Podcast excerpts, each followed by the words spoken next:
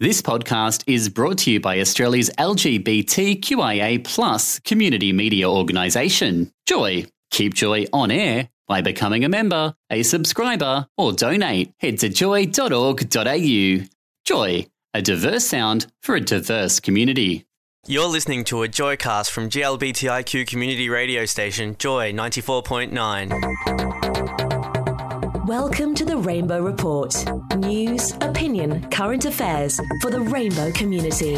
From Joy 94.9, Australia's only full time gay and lesbian radio station. And now, your host, Doug Pollard. Well, many thanks to Chris and Cam for the Drive Factory. Good evening and welcome to what I hope is a somewhat smarter Rainbow Report tonight. As we've said on this show several times, it's smart to conserve our history, if only because in the past we've been so often written out. And one of the most important parts of that history is our AIDS memorial quilt. James Rendell, Lord Abbot of the Sisters of Perpetual Indulgence of the Abbey of the Black Swan and Vice Chair of People Living with HIV AIDS Western Australia, will join us later to explain the sad story of how the West Australian portion of the quilt may have got damaged by some not so smart treatment. From history to the future, and what is our future if not our children? The Pinnacle Foundation provides mentoring and scholarship to smart LGBTI students in need of help. Till now, they've been strong in New South Wales, but rather less so here in Melbourne. But they're about to change all that, and the man in charge of that is Bodan Abrat, who joins us later. We'd all like life to be simple, I think, with as little complication as possible. So, when the idea of HIV prevention through the use of antiretroviral drugs came along, most of us jumped at it on the surface. It looked like a very smart idea. But, unfortunately, HIV isn't the only sexually transmitted disease out there, and that single pill a day won't protect against any of them. Take, for example, gonorrhea. Once it was no big deal, but new strains that are resistant to all treatments are coming along. We're going to have to get smarter about them. Professor Kit Fairley of the Melbourne Sexual Health Centre will explain. And this is your host, Doug Pollard. Now, just when you thought sex was getting safer, along come a whole host of new nasties to spoil your dinner. We've spoken before about the sudden emergence of meningitis in the New York and LA gay communities, about HPV, the human papillomavirus, which is now being linked to throat cancer thanks to the rise of oral sex. And now there's drug resistant gonorrhea, which is also linked to oral sex. And about this last, we want to know if we should be worried. Professor Kit Fairley is the person to ask, and he's on the line now. Good evening, Professor. Hi, how are you? I'm great, thanks. Now, um, should we be worried about this drug resistant gonorrhea? Uh, we should be worried about gonorrhea because it gives you nasty symptoms and has some complications and can increase your risk of catching HIV. The, the prospect of, of untreatable gonorrhea is not really the issue. It's just going to become more difficult to treat. Mm-hmm. So I, I, understand we were kind of running out of antibiotics that um, that it uh, that it didn't have resistance to. That's right. So gonorrhea is a really clever bug. It uh, exists in the throat and grabs bits of genetic material that allows it to be resistant to different antibiotics. So from the very beginning in the late 30s, early 40s, when sulfonamides and penicillin and then a series of other antibiotics were used, gonorrhea became resistant to them. We've been using one for uh, about nearly 10 years, I suppose, called ceftriaxone, and that's an injectable one. Mm-hmm. And the trouble is that, that gradually this bug is becoming slightly more resistant to it. Treatment failures, where it doesn't work, are exceedingly rare, but, but it is gradually becoming more resistant, and, and I suspect at some time in the future we'll need something else.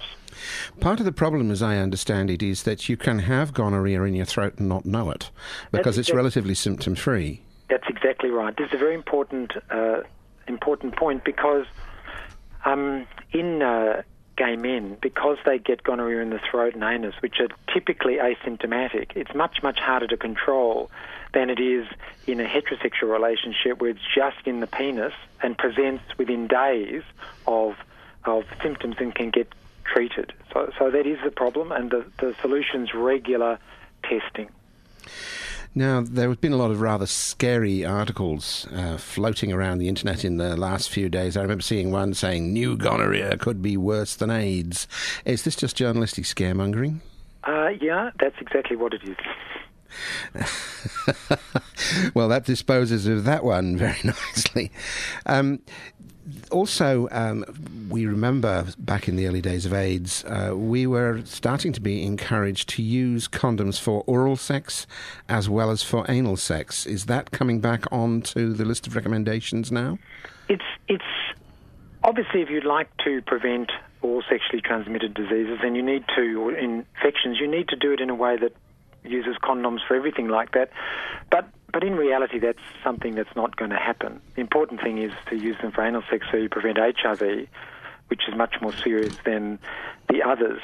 I, mm-hmm. So, so um, I don't think that uh, it's a realistic prospect that people will use condoms for oral sex, and therefore we have to approach the control of gonorrhea different ways, and that way is to have frequent testing, particularly have lots of partners, because that means that you can identify the infection and get rid of it early.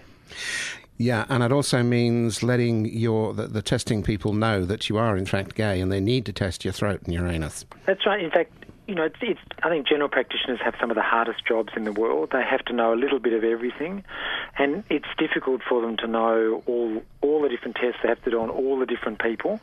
And so, I think uh, the gay community is incredibly informed from the perspective of health, and so in a way they can gently suggest, "Oh, last time I went, the doctor did a throat swab and an anal swab and a urine test," and the GP will say, "Oh, yes, that's right. Yes, yes, we'll do that."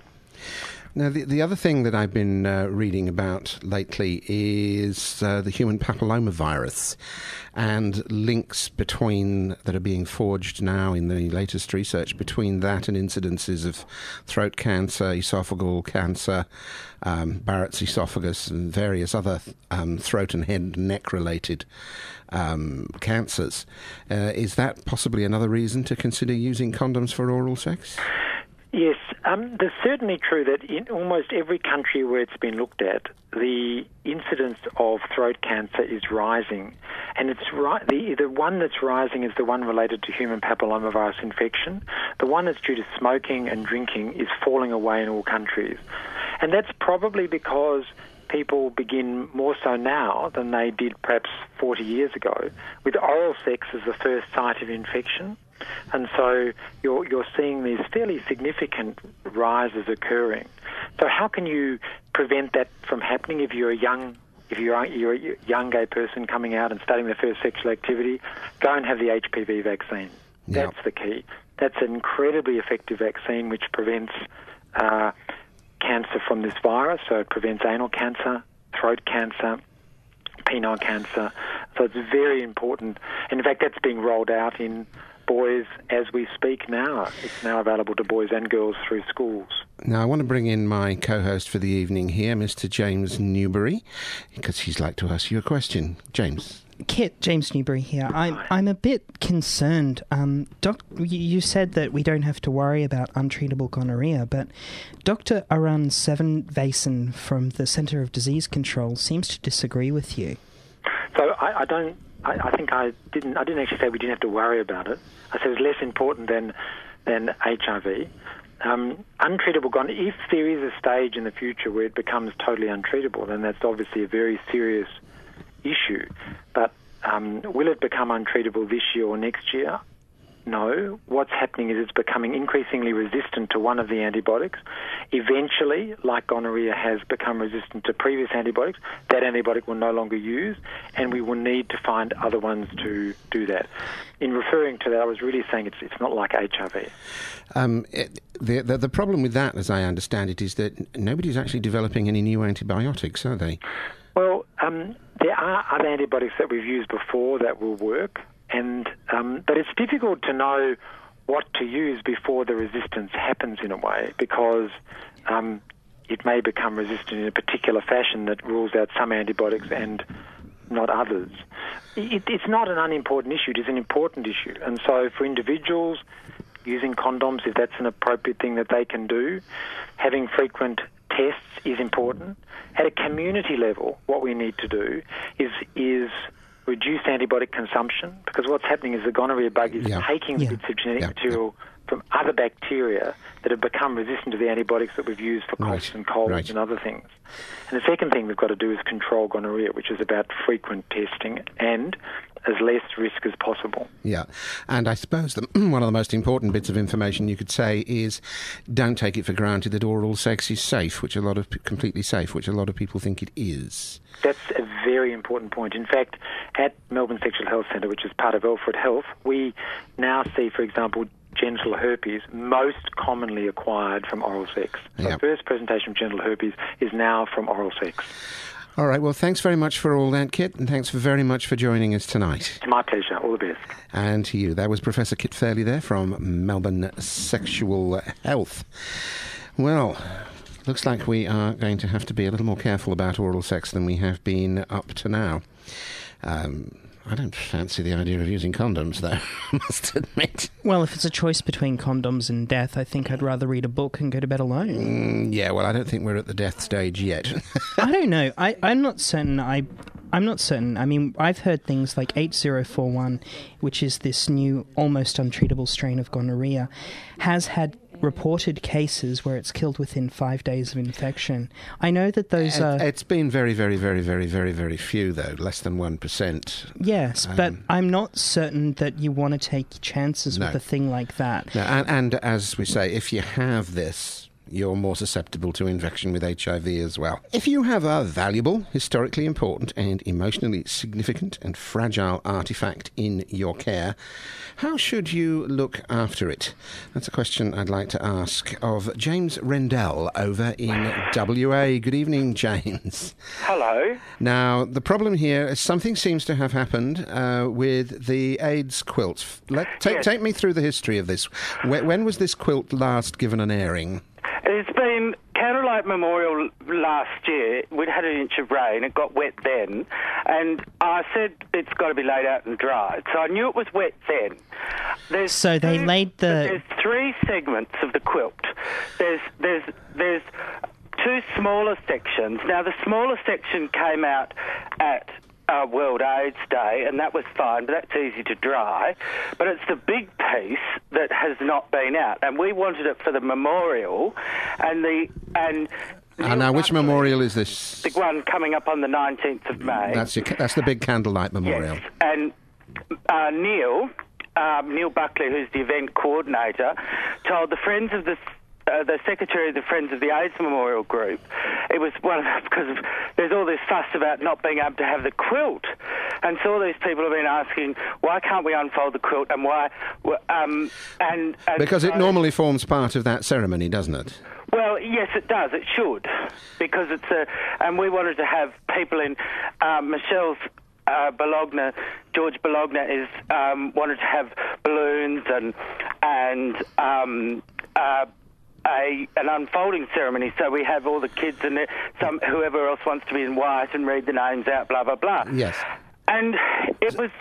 So, so, so, going, so we can't do that. We can't do that. We can't do that. So then, who, who's, sa- who's saying we can't do that? the event coordinator. Right. prob- and, And he is from- That's Mother Greta. Okay. Neil Buckley. But he's he's it's because he's an indi- individual. He's been running it. But the the point is, getting back to the quilt. The quilt that's important is that he told and WAC. I don't know. WAC haven't said WAC is Western Australia AIDS, AIDS Council, right? It, Yeah. They haven't. They've kind of refusing. They've gone into ground. But So, so, so they, they, they, they have custody of this quilt, right? Yes. And they are not allowing it out for the candlelight ceremony.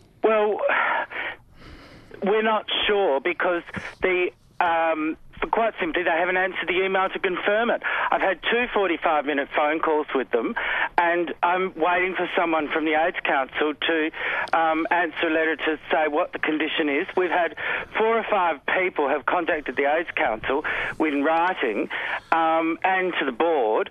The, the CEO's gone away until the 14th or something of, of May, and he can't, can't be reached for any decisions, and there's no transparency in terms of Okay, okay. So what do you su- so so what do you s- why do you suspect that it may have become damaged? Well, because um, Mother Greta's usually right. Mother And Greta- and, and yeah, but we don't know we don't we don't we, we don't know Mother Greta. It's damaged. If if if the AIDS Council's told Mother Greta, told the sisters, like, and it all makes sense because they didn't have it out at World AIDS Day. Okay, And, so- All- all right. Now, now you said the other thing you said to me before we, uh, in our emails before we, we we went to air, is that the AIDS Council are not storing it properly anyway. I think the phrase you used was it was stuffed in a shed. Well, three people have described to me, and as, as a sister, they've, oh, you know, they've said this when I've been in habit, so it can't be confidential. Is that they've used the term shed to Right. describe it. Now, now, that's three or four people, including one who was a member of the Star AIDS Council. So, So, so you have pretty I good mean- you have pretty good evidence for saying a it's not been properly stored and b it's gotten damaged. Well, it's a. I thought it was supposed to be in a museum. I mean, we we we we ratted on all about this. i we've heard this on your program before about the powerhouses problems. yes. So it's that. If they're that.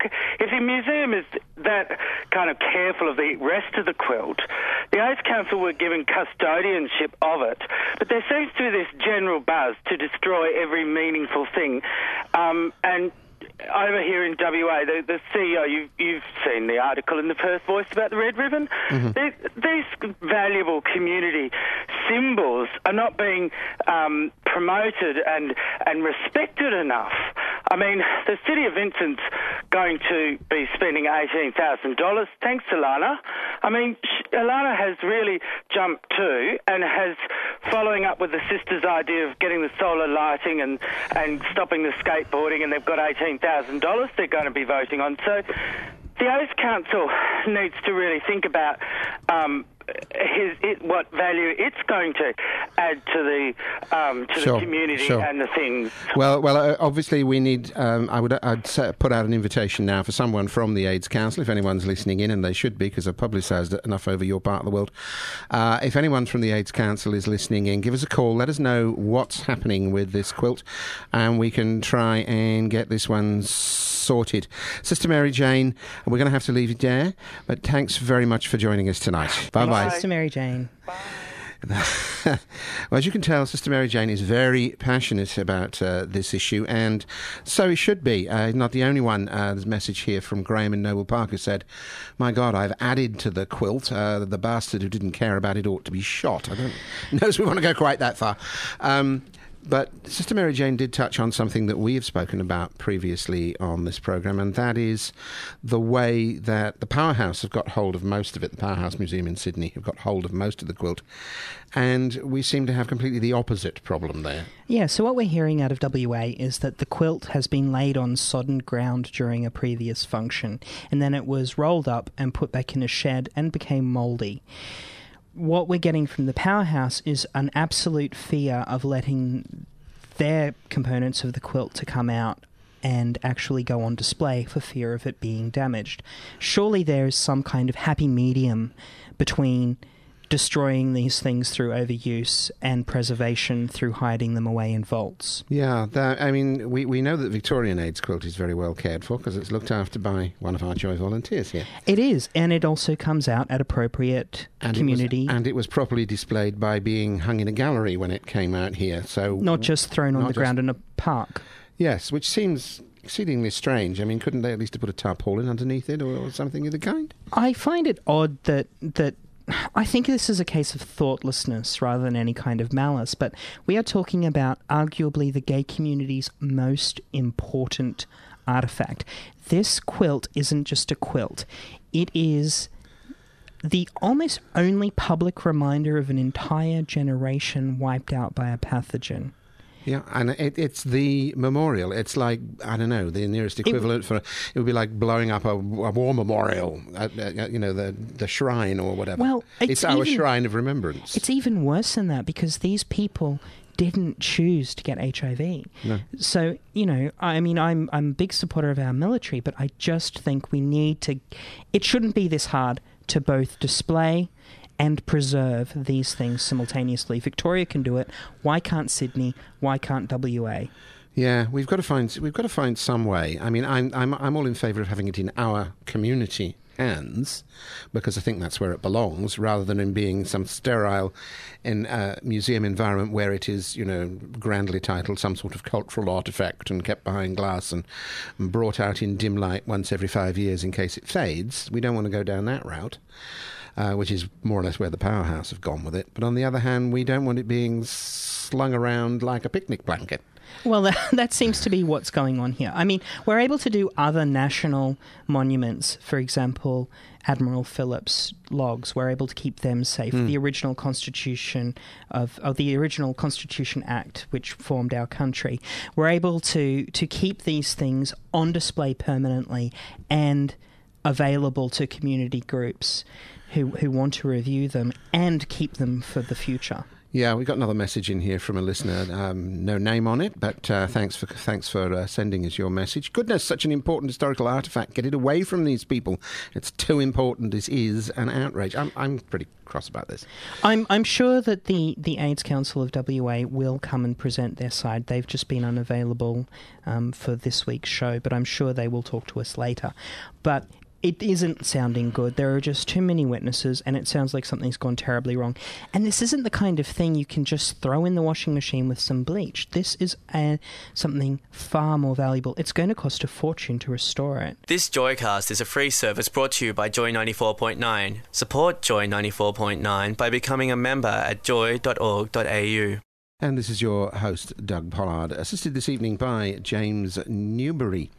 Now, many times in the past on this programme, if you're a regular listener, we have talked about and to the Pinnacle Foundation, which helps um, young LGBTI students and others uh, in need of assistance, um, because a great many of them, of course, um, you know, they wouldn't be able to progress their education without proper financing, and they're not always on good terms with their families. And for a variety of other reasons, their families might not be wealthy or whatever. Now, um, they've been mainly Sydney based up to now, although they obviously do have Victorian students, but now they're starting a real push into Melbourne. And the man behind that push is in the studio with us now. His name is Bodan Abrat. Evening, Bodhi. Hey, how are you? It's great to be on the show. It's nice to have you back in the Joy studio after all this time. Indeed, it's been a few years. It's been, It has been. it has been a few years. Now, first off, um, tell us a little bit about um, how things are going with the foundation at the moment. Yeah. Because you're you're really expanding, aren't you? Well, it's um, as you pointed out, it's a it's a wonderful organisation. Just to refresh you on um, on what we do, we've got really two components. One of those components is the financing, the funding, the giving of scholarships to students for vocational purposes, so they can buy their books, pay their tuition, and uh, and otherwise, you know, um, get along to get a bit of a kickstart in their in their university or other other um, vocation. The second component is a mentoring component, and we try and match every scholar that we have, every student, with a mentor in a field that the student is interested in, and um, and that program is is going up in leaps and bounds, and is is becoming really really successful. Um, so they're the, they're the two components that um, that we're looking at. So, how many students do you have uh, on the books, so to speak, at the moment? This year we gave out 13 new scholarships, 13 um, new students, and we had uh, given out a, a range of scholarships last year. Eight of those students are still studying and have carried on into this year with Right. um, a, a regrant. So there's 21 currently on the books. Right. So that's quite that's quite a rise in numbers. That's right. So we started um, um, quite small. Um, three years ago, we were, we were looking at numbers of about six or seven. Yeah. Um, that then increased, um, you know, quite a, to a to a much large number. I think it was um, somewhere around twelve or 13 um, uh, last year, and then this year up to twenty one, which is just great. Where do, where do you get the money from? Uh, well, that's a that's a great question. We uh, we're um, a, a um, not for profit. We're um, um, a DGR um, organisation, uh, and um, so we rely entirely on the goodness of people to donate Okay, um, and- money and- to us. And because you're DGR, that means t- t- um, So donations are tax deductible. Deductible gift recipient Yes. status. That's right. So if you give over Tax two time dollars, coming up, people. tax time coming up, people. I love it. you can, so yeah, you can you can claim that um, donation back on on tax. Right, which which must help quite a Well, bit. uh, yeah, absolutely. Um, you know, but that that's one of the things that um, that we are always looking to do raise raise more money. One of one of our um, key goals in um, the next five years in our forward planning is to try and get enough money um, to hit a five million dollar mark, so that we would then have a sustainable um, uh, quorum of funds mm-hmm. that would ena- enable us effectively to, to exist perpetually to to fund you know lots of, of students and, and great initiatives. Um, but to be able to get to that point, there's a lot of work to be done, mm. and that's why we've started up this this Melbourne chapter to try and tap into some of the um, Melbourne uh, um, potential donors. It sounds like a lot of raffle tickets to sell to raise money, right? And um, we, we we actually don't. Um, our, our, fundraising strategy at the moment isn't one um, that involves raffles and, oh. and the sorts. Of what about of, a bake sale then? Yeah, that's right. It, it's it, we're, we're not sort of at that level. What we what we're really I trying think they're working at a slightly higher level. Is, oh. is to touch is to really get into people's hearts and and touch them. This is a really fantastic um, cause to be able to contribute to. So once we tap into the right networks of people, um, then you know we we find that people are actually really um, giving and, and willing to um, to donate money um, to us. We're also trying to tap into the corporate sector to try and um, you know fleece some of their their earnings, if you like. Well, you should be able to point to uh, you know over time you should be able to point to successful students um, who have made a contribution to industry and commerce, uh, or even the law, as in your case, um, and and say, look, you know, um, this is the sort of people we can we, we we are helping and we are turning out, and don't you want people like these in your organisation? Absolutely, and um, you know that that is something that we actually discussed. We had a board meeting last night of, of Pinnacle Foundation and discussed the types of people that um, mm. are getting scholarships, and um, strategically, you know, we, we, need to be really um, you know, forward thinking in, in the way that, that we do award those those scholarships. What's the demand like? Well, it's it's growing. It's it's growing um, really quickly. Um, so we we had um, a lot of applicants um, last year, and we've got a, a, committee of people that, that go through every single applicant, interview each applicant um, on a on a face to face basis, and that takes a lot of time, a lot of energy. Um, mm. But and uh, ultimately, not everyone can be successful. So how can one volunteer and help your organisation out with time, which might even be more valuable than money? Yeah, absolutely. So if anyone um, isn't able to um, donate money, which is one of the things obviously we're looking to do, they can um, donate their time either by putting themselves forward as a potential mentor and uh, and putting themselves into the database um, for that um, mentoring role. We do require quite a bit of information about those people. Yeah, yeah, you really do. I looked at it last night, and have you looked at streamlining that process? I, I have a federal security clearance for my work, and mm. that was less paperwork. so, you know, I'm I'm just concerned there that that the websites process could be causing a bit of a yeah, it, it, could be prohibitive. But the the reason um, for that is that we've got um, um, people in a mentoring capacity, often mentoring people who are, are disadvantaged or um, may have some um, mental issues. Um, that there are people that we just have to be extremely careful about mm. the way that those people interact because you know, this, this, is one our reputation on the line, and two we we, we just can't get into you know, any sorts of issues where there might be any accusations about the, the quality of the mentors. Oh, sure, sure. Would that would that also be? Um, I, am trying to put this in the most delicate way I can think of putting it, but um, is it because you are a GLBTIQ organisation that you have to be extra careful? Well, it's, it's really interesting, and I, I, didn't mean to be as as rude as that, but I think that there is a, a presumption in the community that that's what I was wondering yeah. about. That it's a, it's a, it's a you, you want to be sure that none of that is going to be thrown your way which yeah, is very important. That, that's right, and I, I, think that the backlash um, that can um, can happen in relation to um, LGBTI issues can be so much more severe um, in in a media context. You know, media. Well, can, I'm going to say it only takes one it. tabloid to blow up a story out of very little, and mm. it could undo a lot of your good work, couldn't All it? All of it potentially. That's right. Now, you said the demand is is growing and very great. Is it uniform across Australia, or is it concentrated just in the major cities, or where's it coming from? We've actually got scholars from all over the country: um, Perth, Adelaide, Brisbane, uh, Sydney, Melbourne, and you know we are trying to tap into um, the, um, the, the non-metropolitan areas, if, if, you like. So we are getting applications from all around Australia.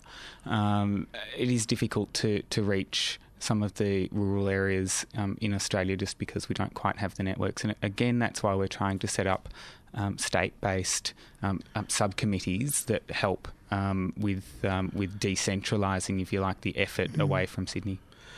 Yeah, because at the moment you are pretty Sydney centric.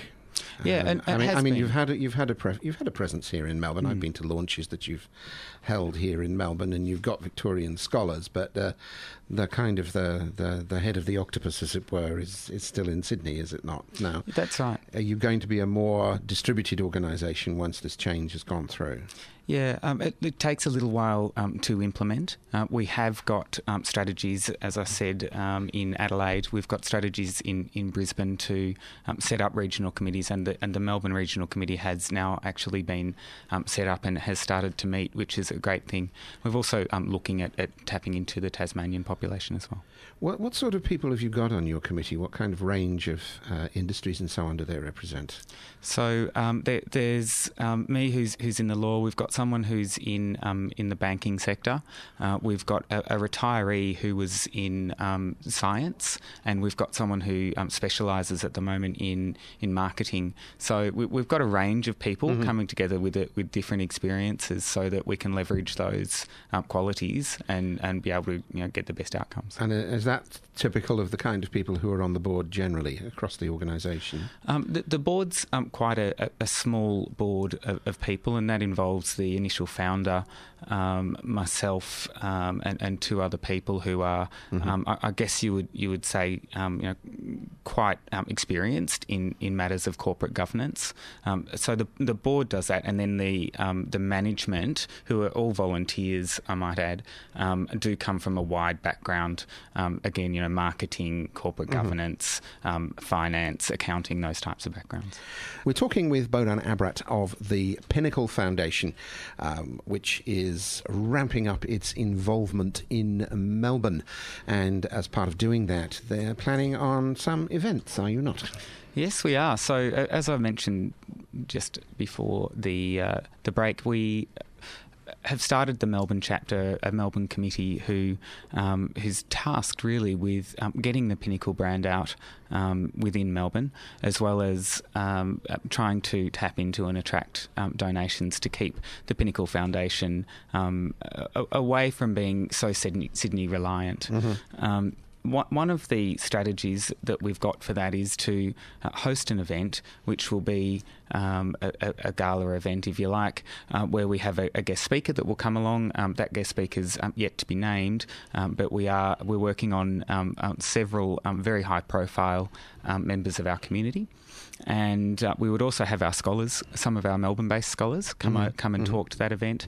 And uh, we're, we're looking at hosting it in the city, um, and it would be a, a nighttime event um, with um, a networking component that, that would be attached to it. Yeah. Are, are you going to sort of look to invite people like uh, Robert Doyle, the Lord Mayor of the city, uh, to get involved? And Invite list isn't yet finalised, but we would certainly be looking at having some very high-profile guests who are supporters of, of the community, as I know Robert has been. Yeah, well, um, he has, he's one of the many who's kind of had a bit of a turnaround in recent Yeah, years, absolutely. and uh, uh, is now quite supportive of our, of our community. Jeff Kennett is another one who's. Uh, Come on board much more, Neil Mitchell.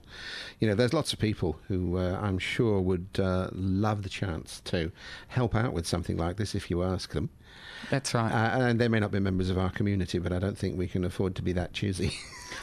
Allies are almost more important because they outnumber us. Well, there is that, yes.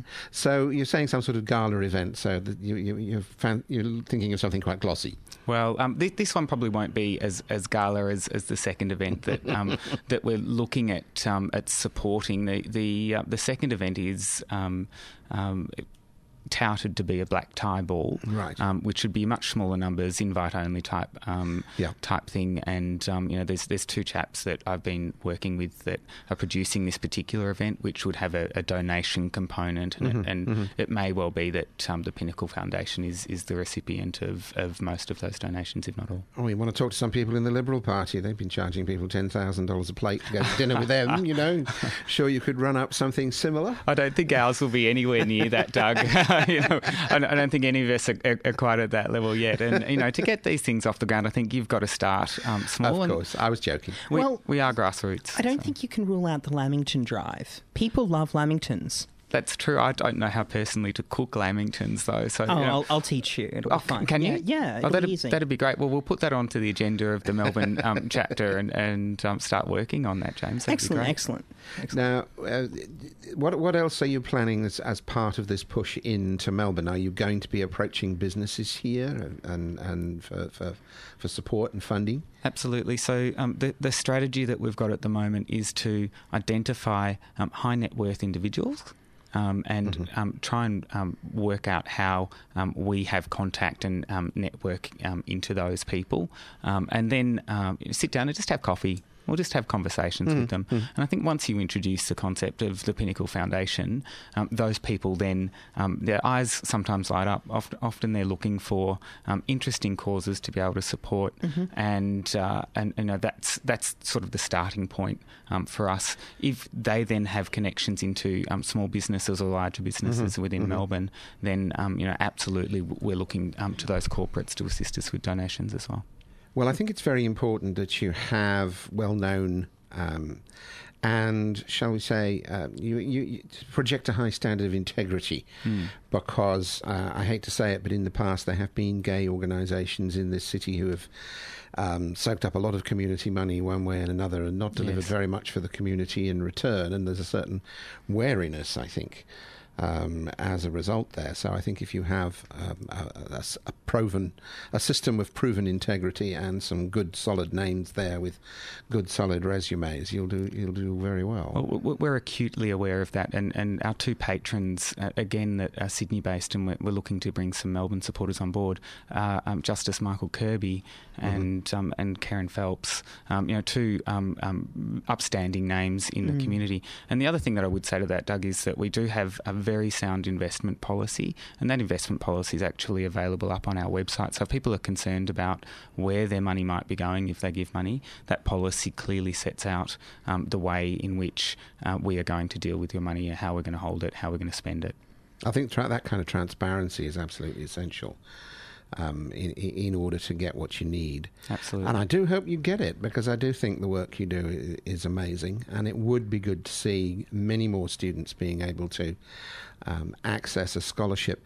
I just wanted to touch briefly on. Uh, I, I, mentioned in my introduction about the reasons why um, kids come to you for scholarships. Uh, I, I, do know. F- with your American branch, mm. you're um, um, the Point Foundation. One would mm. almost call you a franchise, yes. not quite of the uh, of the uh, American original.